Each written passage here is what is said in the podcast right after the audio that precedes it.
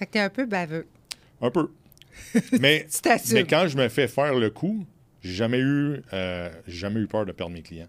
Parce que ce que je leur donne, ça va au-delà du prix, ça va c'est le plus-value de des accompagner, des aider, des guider, de leur amener de la business. J'ai jamais eu peur d'exposer mes clients.